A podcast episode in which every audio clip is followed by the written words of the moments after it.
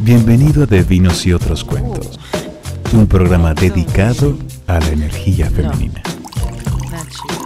Acompaña cada semana a Eugenio Morgado y Estefanía Mattison en una típica conversación con tus mejores amigas. Real, directa y sin filtros. Bienvenidos una vez más a De Vinos y otros cuentos, el programa dedicado a la energía femenina y al empoderamiento de las mujeres. Que eso yo sé que suena y cada vez lo escucho más, entonces siento que suena demasiado trillado y suena demasiado mis mundos, pero la verdad es que las mujeres necesitamos que nos empoderen nuestras amigas, nuestras primas, nuestras abuelas, nunca es suficiente. Quien les habla, Eugenia Morgado, comunicadora, mercadóloga, podcaster, teatrera, de todo un poco. Y Estefanía Mattison, aquí también, eh, pronto enfermera cada vez más y más cerca. Una cosita, antes de empezar con esta mega maravillosa entrevista que yo sé que todos van a disfrutar increíblemente, primero que nada les quiero dar las gracias a todos porque de verdad que ya van a ser dos meses. Sí, dos, no, tres, casi tres. Casi tres meses desde que me he sumergido en esta hermosa experiencia y de verdad que todos los comentarios que he recibido han sido maravillosos. De verdad que estoy demasiado agradecida con todo lo que han dicho. Entonces les quería dar las gracias por todo esto.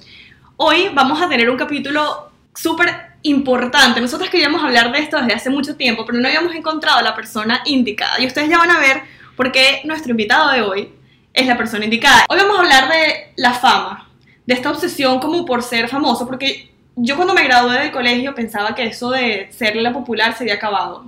Yo me acuerdo que yo en julio dije, listo, se acabó, entramos al mundo de la igualdad. No, señora. Hay una canción que dice High School Never Ends, que se traduce como la secundaria nunca se termina. Pues es la realidad. Entonces tenemos hoy a Alejandro Trémola, él tiene 10 años de experiencia en medios de comunicación, revistas, televisión y radio y se especializa en moda y celebridades. Es director de la revista OK Venezuela, donde maneja el contenido que se publica, toda la parte editorial, las pautas y todo lo que es mercadeo, ventas, relaciones públicas, o sea, la parte un poco más estratégica y más de negocios.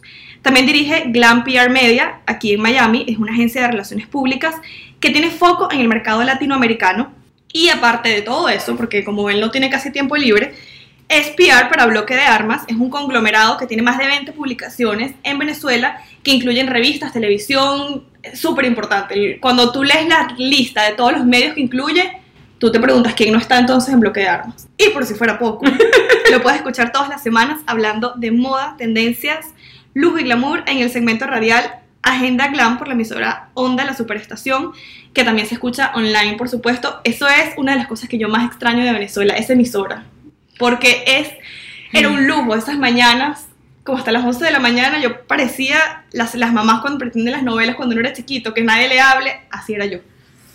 Pero bueno, en conclusión, si hay alguien que les puede decir que conoce la fama desde todos los ángulos, es definitivamente Alejandro. Aparte de su trabajo como periodista, es un experto en el manejo de campañas de redes sociales y en el mundo del entretenimiento con una perspectiva de negocios. Y él mismo es una celebridad. Si lo googlean, porque ustedes saben que hoy en día Google es nuestro mejor amigo, van a poder ver fotos con las personalidades más importantes de Latinoamérica de los últimos años. Entonces, con toda esta introducción, te queremos decir bienvenido Alejandro. Bienvenido. Gracias. a ver. Sorprendido porque hicieron la tarea.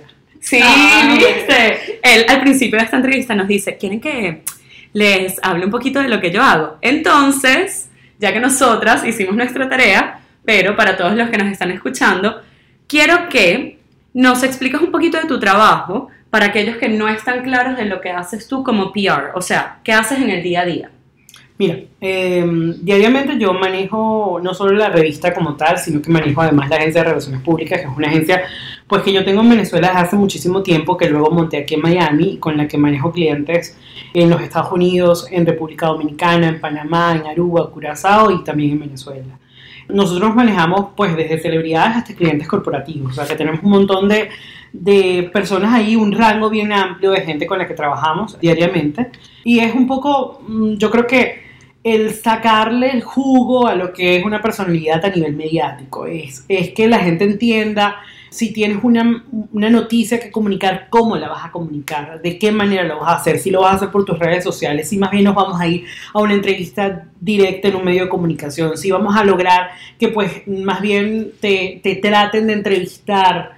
Eh, o sea, es lograr la estrategia perfecta para que lo que tú quieres eh, decir suene y suene bien, pero además tenga una repercusión mediática. Creo que allí está el valor de mi trabajo porque pues eh, no es algo que es fácil, eh, es algo en el que tienes que manejar muchos egos, es algo en lo que tienes que manejar mucha mano izquierda para mm, no meterte en el trabajo de los demás, para no para intentar que la gente haga lo que tú quieres que hagan sin que se sientan ofendidos. O sea, ya va. Yo te necesito en mi vida para tener conversaciones con mi novio. Pero hay una palabra que tú dijiste que es lograr sacarle el jugo a la gente. Entonces, quien lo escucha de repente puede decir que tú haces lo que decía la mamá de Britney, que es que la explotó a esa niña desde que tenía como nueve años y porque tenía talento. Bueno, la versión más actualizada de, de la mamá de los Kardashian. Pero ella, ella, es mi ídolo. Yo la amo. Ah, okay. Porque además, si hay alguien estratega en este medio, es esa mujer. O sea, Kris Jenner es una cosa loca lo que, lo que puede lograr con sus estrategias. Eh, quizás sí, quizás soy la persona justamente el malo de la película. Porque yo presiono a la gente para que haga, o sea, por ejemplo, si un artista me acaba de pasar con una gira de medios con un artista, vino solo por día y medio a Miami a hacer medios. Entonces llegó a las 11 de la mañana y yo tenía que, a las 12 y media, en lo que salía de inmigración, tenía un maquillador para, para arreglarlo porque a las 1 y 50 tenía la primera entrevista y de ahí tuvo 7 entrevistas más en ese mismo día, más 8 el día siguiente. Y cuando llevábamos la cuarta entrevista del primer día, me dijo, dame respiro, quiero comer. Y le dije, no, no hay tiempo para comer. O sea, tú viniste a trabajar y es lo que vamos a hacer. Ya tenemos, compramos un snack, cómprate, cómete el snack que te tienes que comer y sigue trabajando porque sí, hay que sacarle el jugo. Y además, yo lo que creo también es que la fama es muy efímera, es algo que, que pasa muy rápido y si tú no lo aprovechas en el momento para tu beneficio personal, creo que no, no tiene sentido. Después ya viene el hecho de aprovechar esa fama no solo para el beneficio personal, sino para el común, este, que creo que es súper importante también. Pero si no aprovechas ese, ese espacio de tiempo tan rápido, tan fugaz, te puedes quedar pegado. O sea, tú acabas de hablar de algo de, que a mí me parece demasiado cierto, pero además de que involucra demasiada estrategia. ¿Cómo tú, en tu trabajo, manejarías a alguien que por lo menos, por ejemplo, nosotras dos, Eugenia y Estefanía tuvieron un hit increíble en un episodio del podcast? Pero, o sea, es un episodio. Entonces, ¿cómo haces para que el artista no se quede en ese episodio, sino que agarre eso como impulso y que se haga grande, que no sea un one hit person? Bueno, lo primero que haría sería que tendría que tener fotos preparadas de ustedes, tenía que tender, tener una historia de qué es lo que hacen ustedes con el podcast. Y si tienen ese one hit, tienes, vamos a suponer que a ver, uh, en este momento está ocurriendo, qué noticia así súper importante en, en, los... Ah, ok, vamos a suponer que tienes a... Acaba de pasar los Oscars. Eisa González es una de estas artistas uh -huh. mexicanas que está en el ojo del huracán por todo el tema del traje que se puso para los Oscars. Si tú tuvieras, por ejemplo, ya la entrevista con Eisa González, ¿qué haría yo? Trataría de empezar a viralizar partes de esa entrevista en medios de comunicación y generar reportajes que hagan que refieran a la fuente, que serían ustedes, y luego de eso, pues lanzaría el éxito del podcast como, como, como algo nuevo, como algo innovador y como que, bueno, a partir de aquí, pues van a crecer. Y lo que haría también sería tratar la estrategia posterior. La estrategia posterior sería que ese segundo invitado sea igual de duro que este para que no tengas una curva descendente sino ascendente, para que la gente se quede escuchando tu podcast. Y digamos que te contrata el manager de un cantante que tuvo una canción exitosa, pero tú lo conoces y eso es un huevo sin sal. ¿Tú sientes que todo el mundo tiene un jugo que se le puede sacar o tú Todo serías capaz de rechazar mundo. a alguien? Todo el mundo tiene una historia que contar y es la manera como la cuentas la que hace que, que un personaje sea o no parte de los medios. Me ha tocado. Yo he trabajado, por ejemplo, con Nacho, pero Nacho es un, un duro en entrevistas, en, en cómo se maneja. Pero, por ejemplo, le tocó reinventarse, porque venía de un dúo, venía de, de- de ya una costumbre y un- un- unas maneras. Entonces le tocó como bajarle dos a todo lo que él hacía, incluso al ego, para llegar otra vez a calar de nuevo como un personaje nuevo en solitario. Me ha tocado, no es el caso de Nacho, por ejemplo, por supuesto, porque además Nacho es un artistazo al que admiro y respeto muchísimo. Eh, me ha pasado con, con gente que no voy a decir nombres, pero que de verdad no sirven para este medio, que no quieren dar entrevistas, que no quieren hacer. Entonces, yo me acuerdo, me tocó una, una Miss, en algún momento manejé una campaña con una Miss, eh, una concursante Miss Venezuela. Y entonces, ay, ella no quería hacer entrevistas, ella no, no le gustaban los medios, ella no quería fotografiarse. Entonces le dije, como a los 45 minutos de haber empezado a trabajar con ella, le dije, mi amor, ¿y tú para qué quieres ser famosa? Porque no lo entiendo. Quédate en tu casa y ya. No, pero es que esto es algo que yo siempre he soñado. Si lo has soñado, tienes que soñarlo con los buenos y con los malos. Y además, si tú, que has hecho una o dos entrevistas en tu vida, ya te estás muriendo del cansancio, del aburrimiento, imagínate tú, alguien como, no sé, como Liza Minnelli, que tiene sopo 200 años en el medio de comunicación y ha dado cuántas entrevistas. ¿Sabes? Entonces, es el hecho de que tú entiendas cómo es esta carrera para que luego, entonces, bueno, montarte en el burro y arrearlo. Ok, ahora vamos a hablar un poquito más así como de ti. Tú tienes una posición única porque además estás en ambos lados de la fama. Tú manejas a aquellos que están ya, como acabas de decir, en el ojo del huracán y además tú también tienes tu propio ojo del huracán. Entonces, queríamos saber si tú consideras que las personas te tratan diferente porque sienten que los puedes mencionar en un story, lanzarlos así al mundo de la fama. Sí, ¿verdad? Totalmente. Qué espanto. Totalmente, y eso hace que tú te replantees cómo tratas a los demás. Si la gente viene por las intenciones correctas, no solo te pasa a nivel laboral, te pasa a nivel personal.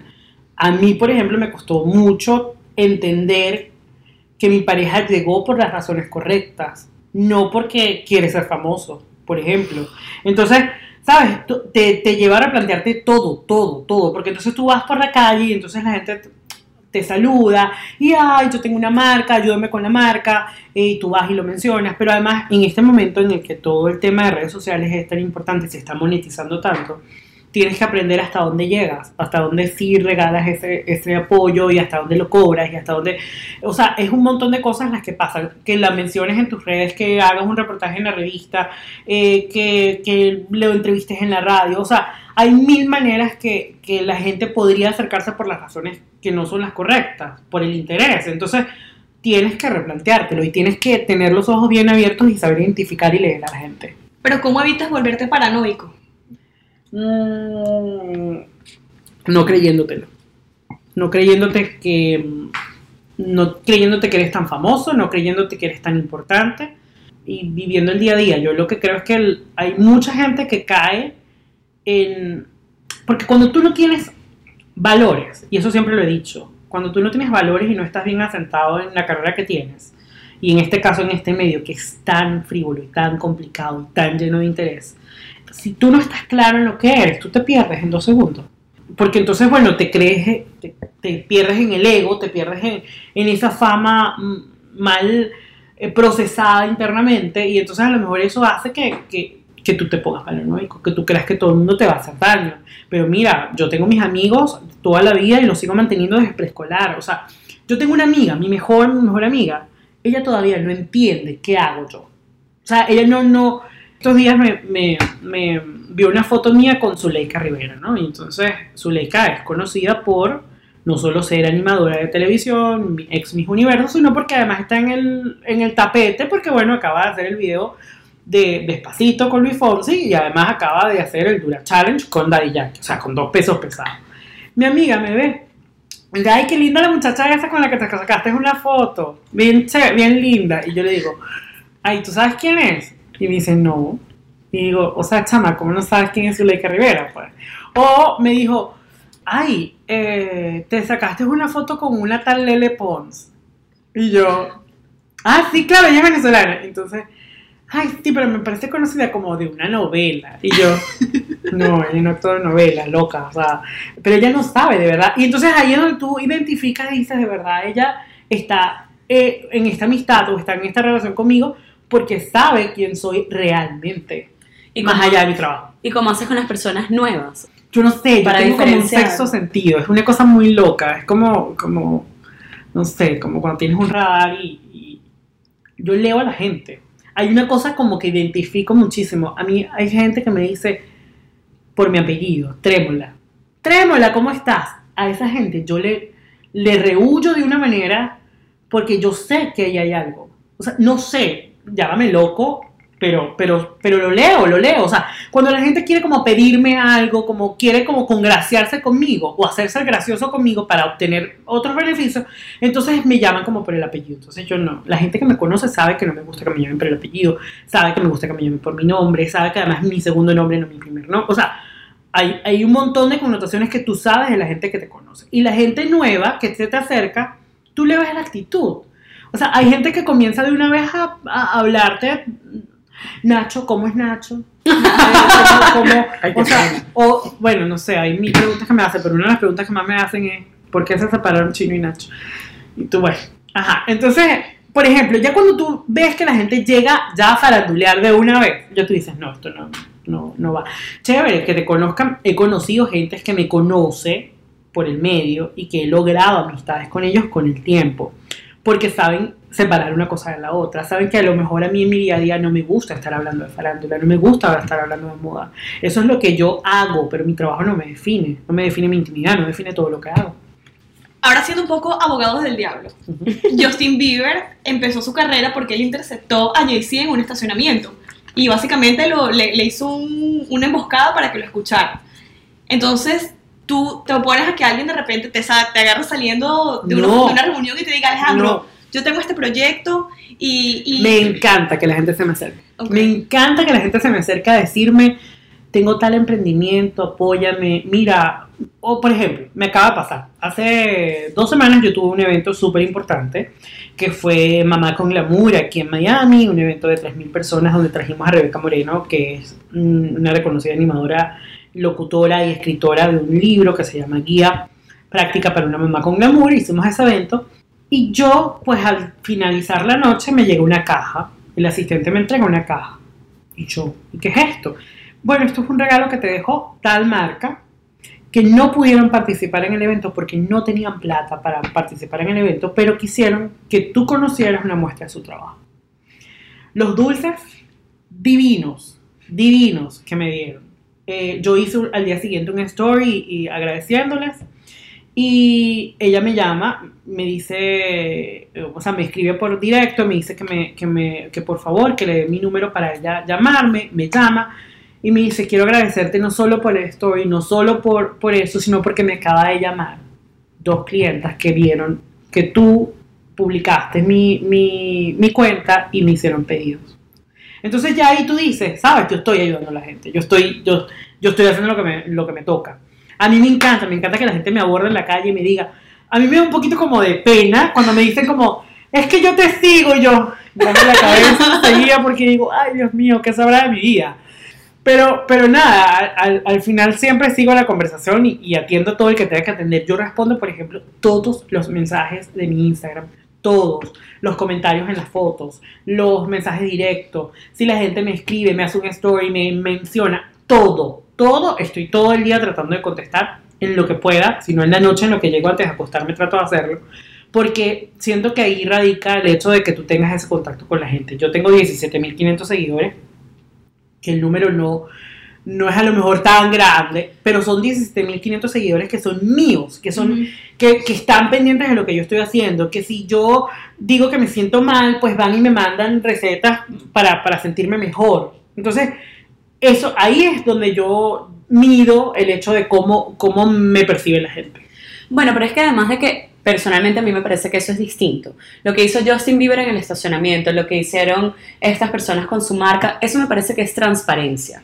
Y eso lo admiro. En cambio, acercártele, en mi, en mi opinión personal, acercártele a alguien con intenciones ocultas me molesta. Claro. Me explico, hay una gran diferencia entre esas dos cosas. La transparencia se admira. Si tú tienes un interés, tú vas y tú hablas con esa persona con ese interés de por medio. Entonces, por ahí. Hay gente que se acerca y te dice como que de una vez qué es lo que quiere. Y yo creo que esas son la gente que- a la que más aprecio. Perfecto. Porque además tú me estás hablando claro, listo. Ajá, tú quieres salir de la revista. Ah, perfecto, pero ¿qué méritos tienes tú para salir de la revista? Y también se los digo muy claro. O sea, yo eso de... de "Ay, sí, claro, este, sí, ay, tan linda, vamos a ver cuándo te ponemos. Y, no, mi amor, si tú no tienes mérito, no. Igual me pasó a mí una vez una, una reunión con un cliente, con la agencia, era una banda de, de rock. Y entonces ellos me llaman y no sé qué, porque pues yo estaba trabajando muchos productos de música en ese momento con unas disqueras, entonces que ellos querían reunirse conmigo. Y en la reunión, uno de los chicos me dice, bueno, nosotros estamos contratando a ti porque nosotros eh, queremos ser la portada de Rolling Stone México. Y yo le dije, ¿tú en serio me estás hablando en serio? O sea, ¿o me estás jugando una broma? Y me dice, no, es en serio, quiero saber cuándo, ya para el mes que viene, o sea, si te pagamos ahorita para el mes que viene. Y le dije, si tú piensas de esa forma, yo no tengo nada que hablar contigo y esta reunión se acaba de acabar. Entonces me dijo, pero ¿por qué no te molestes? Y le digo, porque si tú no estás claro en qué es lo que tú estás pidiendo, en qué es lo que eres para pedir eso, mira, entonces yo, yo te ubico, te ubico en dos segundos, Se Y- fumó todas las palmeras de Miami. por supuesto. Todas las palmeras de Miami, ese ser se las fumó, que se sepa. Miré lo que tú escribiste, que a mí me encantó. Fue como una cosa al final de un, de un super texto, pero creo que marca mucho tu trabajo por lo que he visto, ¿no? Dice que tú, todo lo que haces en tu vida, buscas que tus proyectos gocen del éxito y del reconocimiento, pero sobre todo de la trascendencia. A mí eso me marcó, me dejó en el Eso es sitio. el leitmotiv de mi compañía, de, de Glam PR. Eh, nosotros hacemos las cosas con el fin no solo de que se quede allí en, un, en, en ese reportaje que te hicimos, en, ese, en esa campaña, sino que de ahí salgan cosas. A mí me gusta rentabilizarlo todo. O sea, no me gusta que la gente me pague y entonces diga, yo no le di el queso a la tostada de esto. No, a mí me encanta porque además la mayoría de mis clientes se queda conmigo, sigue trabajando conmigo. Yo tengo clientes que tienen 10 años trabajando conmigo, eh, que ya saben la caída, que ya saben la manera de cómo hago las cosas. Entonces siempre me gusta es eso, la trascendencia, de que haya un más allá. ¿Y cómo la mides? ¿Cómo tú sabes si algo trascendió? Eh, lo, lo ves en el trabajo que has hecho. Lo ves con cosas como, por ejemplo, diseñadores a los que le diste la mano por primera vez cuando no tenían un atelier, cuando no tenían sino dos carteras. Hola, estas son mis carteras y yo quiero promocionarlas. Y eh, hoy en día pues tienen tiendas en España y en París y venden a celebridades. O sea, ya cuando tú ves eso dices, hay trascendencia. Mi trabajo llegó a lo que tenía que hacer. Entonces creo que de esa manera lo mides. Qué maravilla. ¿Crees que todos deberíamos buscar trascender con nuestra marca personal? Con todo, con todo, porque no solo es la marca personal, o sea, y, y- y si nos vamos a redes o si nos vamos al tema marketing, sí, la marca personal, pero tú tienes que trascender como ser humano, tú tienes que dejar un legado, tú tienes que, eh, mm, yo que construir a partir de tu nombre, pero que al final eso tenga algo que valga la pena, porque si no, yo todos los días eh, digo como, bueno, ajá, ¿hasta dónde voy a llegar hoy?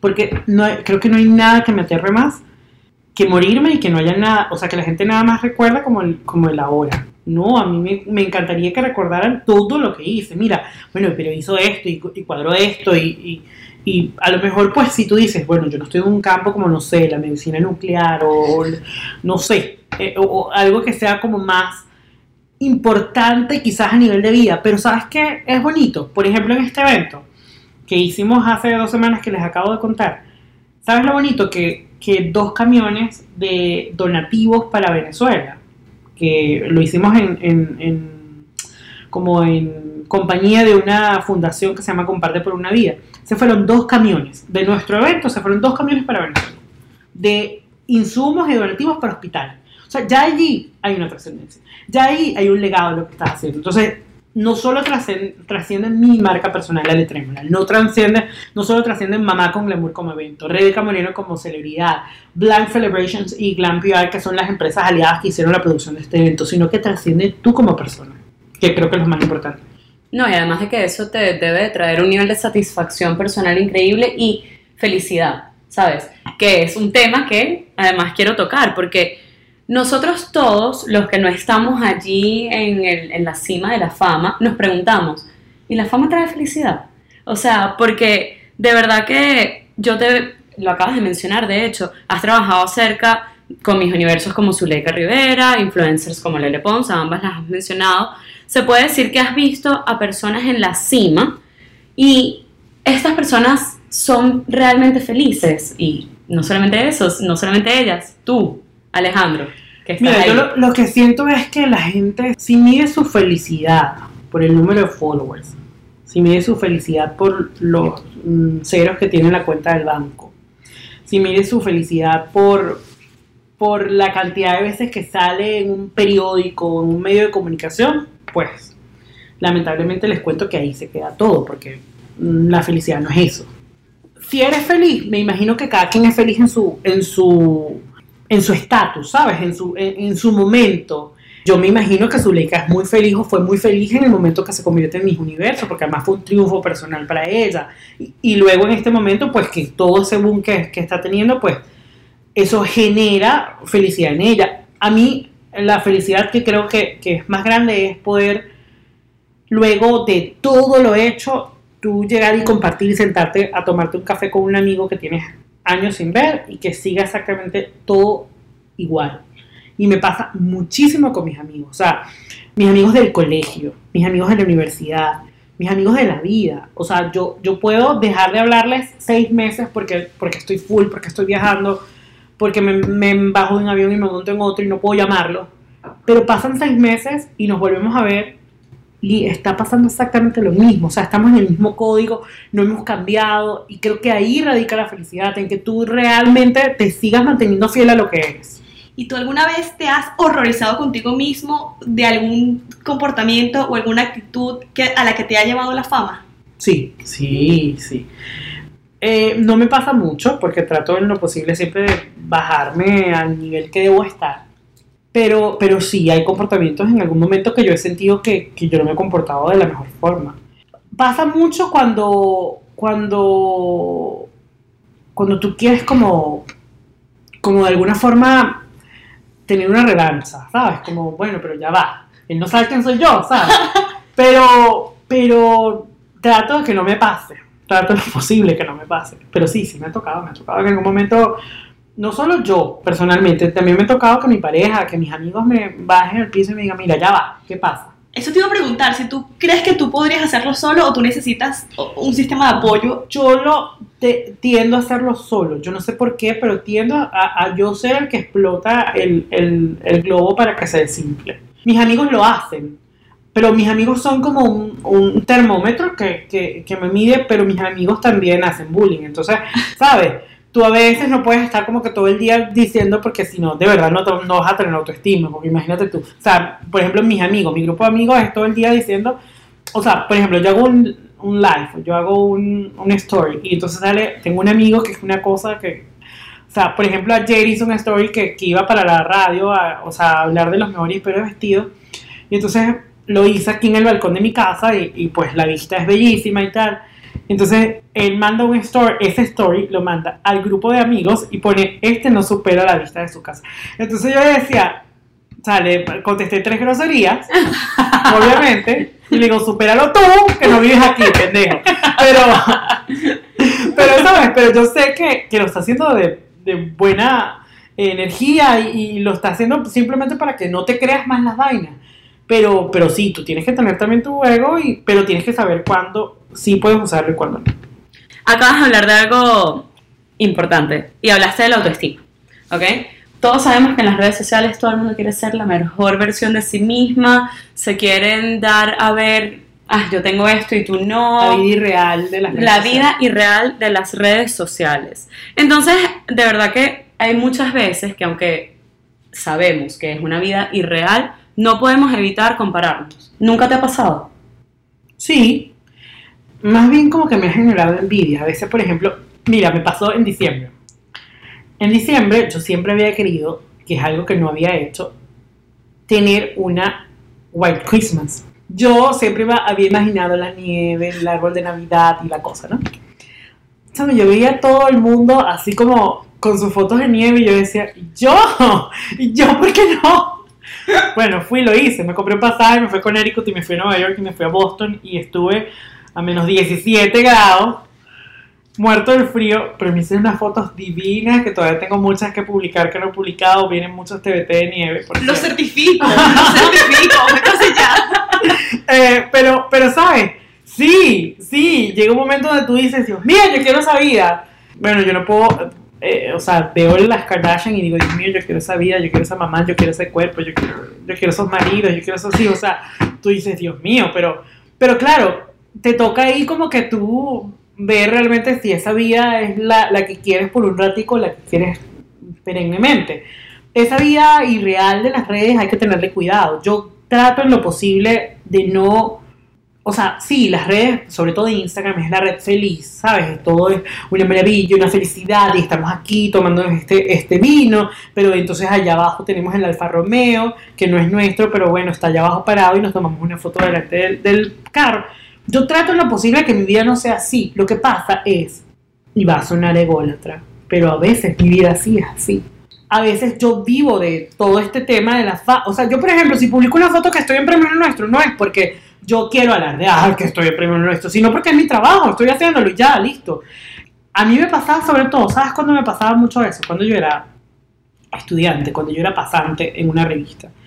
A mí me tocó, por ejemplo, irme de viaje cinco estrellas, con, con habitación, suite, no sé qué, avión, primera clase, chofer. Y, y me pasó una o dos veces que yo llegué a Caracas de nuevo de viaje y no tenía, o sea, suficiente dinero para el taxi para, para irme a mi casa. ¿Sabes? Entonces tienes que agarrar metro y acabas de venir de vivir la vida del paraíso. Por ejemplo, me acuerdo fue el primer hotel 7 estrellas que abrieron en República Dominicana. Yo fui. O sea, yo no te quiero ni contar los lujos, pues. Yo sí que No había Instagram en ese momento. No había Instagram en ese momento. Estoy hablando de 2006, 2007. Cuéntame. Eh, y entonces era como, ¿sabes? Súper lujo. Y al final yo llegué, llegué a Caracas, llegué a La Guaira. De La Guaira, pues el chofer me sube a Caracas. Y cuando llegué y salí de la oficina, agarré metro para ir a mi casa. Porque yo vivía en el paraíso. Ah, y entonces fue como, si la gente supiera que yo hace escasas cuatro horas estaba comiendo caviar divino en, en, en la romana en Dominicana, ¿sabes? ¿Y cuál fue tu, tu actitud? ¿Fue así tipo novela mexicana y que maldita pobreza? ¿O fue un momento súper humilde y Por que, eso la amo. Gracias. Teresa. Sí, sí, Teresa. ¿Y qué más Yo nadie Teresa, nunca me humillará de esta manera? No, mira, lo que me llevó fue impulso para seguir adelante, para, para seguir construyendo, para creer que, que vida que era prestada la quería mía hasta llegar a ser la mía. Creer que, que tú lo que, lo que tienes lo logras con trabajo y nada, yo ahorita digo, bueno, ajá, esta es la vida que quiero vivir. No, no, no estoy viviendo una vida prestada en redes, por ejemplo. ¿Y cómo tú aprendiste a estar bien con eso de sentirte, esta es la vida que quiero? Porque hay gente que dice, bueno, yo quiero un carro, no tiene que ser un Audi, algo que me lleve y que me traiga. ¿Qué tiene de malo que tú digas que quieres un Audi? ¿O qué tiene de malo que tú digas que te quieres quedar en un hotel siete estrellas en República Dominicana? Hay veces uno siente como culpabilidad de decir eso en voz alta. Pero es que si tú te culpas es porque sientes que no lo mereces. Si tú sientes que no lo mereces, estás mal contigo mismo. Mira, y eso, y eso es producto del trabajo. Yo ni quiero ser un gurú ni nada de eso, ni creerme más que los demás. Pero es producto del trabajo que haces mentalmente y incluso hasta espiritualmente para, para tú no, no creerte más, no, no, no, no hacer daño, no hacer el mal me pasó, me pasó hace como, como unos meses, como, a ver, como, como seis meses. Yo tenía como un dilema porque pues me estaba yendo excelentemente bien y, y yo decía, ¿cuándo esto se va a acabar? O sea, ¿cuándo va a venir alguien y me va a soplar el castillo de, de naipes, ¿sabes? Y, se va a acabar todo esto que estoy viviendo maravillosamente. Y entonces mi amiga me decía, pero ¿por qué alguien va a venir a, a, a soplártelo? Y si te lo soplan, ya tú varias veces en tu vida, con varias situaciones que he vivido en mi vida, has logrado volver a recuperarlo todo. Y a lo mejor hasta en menos tiempo de lo que te tardaste hacerlo la primera vez. Entonces, ¿por qué tienes que depender de una fuerza externa, depender de otra persona que, o, no sé, o de las circunstancias, de la holística, de la mm, energía, de la religión, de, la suerte, ese tipo de cosas cuando tú mismo has creado todo. Entonces no tengas miedo en eso. Entonces, en ese momento entendí, porque fue la, la palabra que me dijo, tú te mereces lo que te está pasando. Cuando dije, me merezco lo que me está pasando, em- empecé a aceptar que, bueno, sí quiero el Audi, sí quiero el apartamentazo, sí quiero estar en, en- en el, en el hotel 7 estrellas. O sea, ¿por qué no? Porque no me lo voy a amanecer.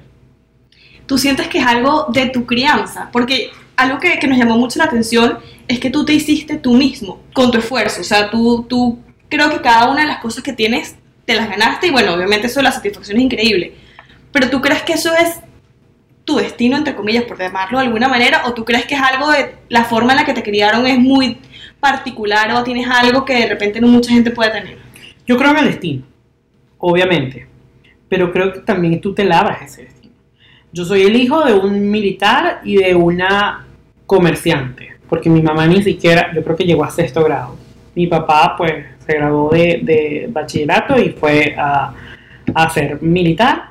Y mi mamá trabajó desde los ocho años eh, en una mercería familiar y me dio todo lo que me dio. O sea, entonces yo no siento que yo haya tenido una, ni una, ni el apellido, ni una eh, mm, crianza distinta a lo que normalmente pues vives en una familia venezolana. Yo lo que siento es que simplemente me inculcaron el valor de las cosas, el, el ser tú mismo, el, el que debes ser bueno con la gente sin esperar nada a cambio y que además que te tienes que labrar tu futuro y creo que eso es lo que yo he hecho durante toda la vida. Mira, yo tengo, yo empecé a trabajar, trabajar y eso hoy lo comentaba con alguien porque esta persona me decía, yo estoy trabajando desde los siete años y yo le digo, mira, yo crecí en la mercería de mi mamá y yo recuerdo que yo salía del colegio y del colegio me iba a trabajar en la mercería de mi mamá.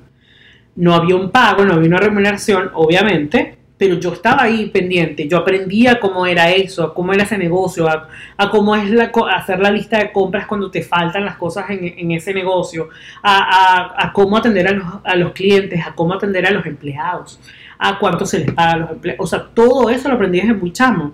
Entonces yo siempre he tenido la cultura de trabajo como, como algo que es parte de mí. ¿no? Hay gente que, que es, no, bueno, que los niños salen del colegio y tienen que ir entonces a las tareas dirigidas y las tareas dirigidas al, al baile y del baile. Yo, me parece maravilloso, pero yo no viví eso y yo no salí malo por eso. O sea, entonces a veces yo estoy como en contra de esas crianzas nuevas que, que son como que, bueno, los niños no les peguen, no sé qué. No es que esté a favor de que les peguen. Yo Pero a mí me dieron tan caso. Porque además hay niños, tú lo ves ahorita, eh, eh, mucho, en, en- sobre todo aquí en la sociedad americana, que los niños hacen desastres con los padres. Entonces tú dices, no hay respeto, no hay valores, no hay nada. Yo creo que no. Yo creo que en mi familia me inculcaron todo eso y es lo que he logrado hasta el momento. No, además de que me parece que en tu trascendencia, vamos a utilizar esa palabra, este, se nota que de verdad que has tenido muy buenos valores, porque no todo el mundo logra ser quien eres hoy en día tratando de bajarse de la nube constantemente, porque eso de verdad que es un trabajo arduo. También mencionaste algo sobre las expectativas. ¿Ok? Y cuando preguntan por ti en la calle o buscas, o buscamos, como nosotras hicimos, Alejandro Trémola en internet, lo primero que dicen es lo siguiente, dos puntos. A ver, a ver. Profesionalismo, impecable ética, cosa que me parece maravillosa, pero eso así tal cual suena como perfección al metro cuadrado, no sientes ningún tipo de presión. Siempre. ¿viste? Todos los días de mi vida esa presión. Incluso mis amigos a veces no entienden el nivel de, de estrés hasta que no lo viven conmigo. Tengo muchos amigos, por ejemplo, tengo un amigo, el mismo que me hace bullying. Debería ponerlo a escuchar esto. Amigo, Hint, hint. te, podemos grabar un micro nada más para él. Exacto, por favor, escucha. Él no me decía como, tú sí eres showcero, o sea, tú, qué horror, que no sé qué, que vives todo el día en este tema, no sé qué. Hasta que él vivió conmigo y entendió todo ese tema. Entendió que todo es medido, que yo tengo que, los pasos tienen que ser como muy eh, planificados uno del otro, que tengo que llevar una agenda. Mi novio todavía revisa mi agenda y dice, ¿cuándo es que tengo yo chance aquí? Y tú dices, bueno, más, tú estás entre esta hora y esta hora. Ahí vemos. Y Corayo del beso de 12 y Literal. mentir, te lo puedes No, decir, te literal. lo puedes decir. Y bueno, ayer, ayer revisó mi agenda y me dijo, tú sabes que el jueves yo tengo el día libre, ¿no? Y yo, casualmente, yo el jueves, pues reservé que el día lo voy a pasar con él. Y entonces, chévere, el jueves lo vamos a pasar juntos. Hoy me llama y me dice, no has puesto ninguna cita para el jueves, ¿no? Y le dije, no, no, yo el jueves lo voy a pasar contigo. Chévere, no hay problema. Y como a los 15 minutos me llamó un cliente, yo no me puedo reunir otro día que no sea el jueves. Y lo llamé y le dije, baby, vamos a tener que desayunar con mi cliente, te cuento. Entonces, bueno, pero al menos voy a estar contigo, listo. Eso es todo lo que me importa. Se acabó. Entonces, ahí tú dices, bueno, entiendes, o sea, o tu alrededor entiende cómo es la presión que tienes todos los días. Y yo esa presión la tengo día y noche. O sea, yo, por ejemplo, no, no podía ir a visitar a mi familia sin entender que ya yo había cumplido con todas mis tareas a la semana, porque entonces resulta que después tú, esa es la otra, tiene los juicios de valor que se hacen por las redes sociales. Yo, por ejemplo, si estoy aquí y le digo a un cliente, mira, pero yo no, yo no puedo tener esa vida normal de la gente de decir, bueno, yo le mentí y le dije que estaba en el cine cuando realmente estaba tomando. ¿Sabes? No puedo. Porque entonces resulta que pongo un story con unos amigos que estaba tomando y enseguida, dos segundos, me llega el cliente, tú no estabas en el cine o tú no estabas ocupado con no sé qué cosa. Y así, no solo con el cliente, sino con los artistas, con la gente. entonces tú estás todo el día como midiendo. ¿Y qué dije? que entonces yo opté por, por no, no estar diciendo cosas que no son y, y tratar en lo posible de que bueno, mira, sí, y además separar la vida personal de la profesional, que también es otro rollo, porque además los clientes dicen, o creen que tú eres 24 horas de ellos, entonces, ah, entonces, en estos días alguien me, me respondió un correo, que era una reunión y la reunión decía domingo, y yo respondí el correo diciendo domingo, signo de exclamación. Y el cliente me respondió, sí, ¿por qué? Y le puse domingo, entre paréntesis, día libre. Punto. No trabajo los fines de semana. Saludos. Como el país de la Biblia, el domingo el Señor porque, o sea, dime tú, yo tengo una vida personal también y si te estoy dedicando toda la semana, ahora si es algo especial, chévere, pero una reunión, algo que a lo mejor podemos hacer un lunes, un martes, un miércoles, un jueves, un viernes. No, lo voy a hacer el domingo, que es el día libre. No. Y como cosa rara, en nosotras nos extendimos demasiado con esta entrevista, así que decidimos partir el episodio en dos partes. La semana que viene van a escuchar la segunda parte de esta entrevista con Alejandro. Y algo que me encantó de toda la entrevista, y obviamente mientras uno lo edita como que lo vuelve a recordar, es que si ustedes escuchan la intro del podcast, al final dice real, directo y sin filtros. Y pocas veces uno consigue una persona que es tan real y tan directa. Es decir, él no tiene vergüenza en decir las cosas buenas que tiene, en decir todas las cosas que ha logrado y todas las cosas de las cuales se siente orgulloso, pero también me encantó cómo puede admitir que puede sentir envidia en las redes sociales, que yo pensaba que era la única, pero pues resulta y acontece que no. Entonces, bueno, sigan escuchando la semana que viene, les prometo que va a estar súper divertido, vamos a seguir conociendo más de cómo funciona él a nivel de hábitos, cosas que lo hacen ser quien es él. Y algo que me encantó de este episodio y quiero como terminar en esta onda es que él dice que él le encanta la transparencia en la gente. Y hace tiempo estaba como que leyendo algo que me vino a la mente cuando escuché esto, es que una cosa es ser honesto y otra cosa es ser transparente. Ser honesto es que si te preguntan directamente, ¿tienes algún interés oculto? Tú vas a decir, ah, bueno, sí lo tengo. Y cuando eres transparente, tú de una le dices, mira, tengo este interés y esto es lo que quiero. Entonces, no sé, lo había leído hace tiempo y él lo dijo y también como que él hace la, la, diferencia, ¿no? Entre que le gustan las personas transparentes. Entonces, mil gracias por escucharnos. Nos vemos la semana que viene. Recuerden que cualquier pregunta, cualquier comentario, cualquier sugerencia, estamos abiertos a escucharlos. Lo pueden enviar a nuestro correo electrónico info arroba y otros cuentos.com. Nos pueden encontrar en todos lados como arroba de vinos y otros cuentos. Una vez más, mil gracias por seguirnos todas las semanas. Nos emociona muchísimo ver cómo semana tras semana va aumentando tan rápido la gente que nos sigue. Y no se pueden perder la segunda parte de esta entrevista la semana que viene con Alejandro Trémola, que va a estar más divertida todavía.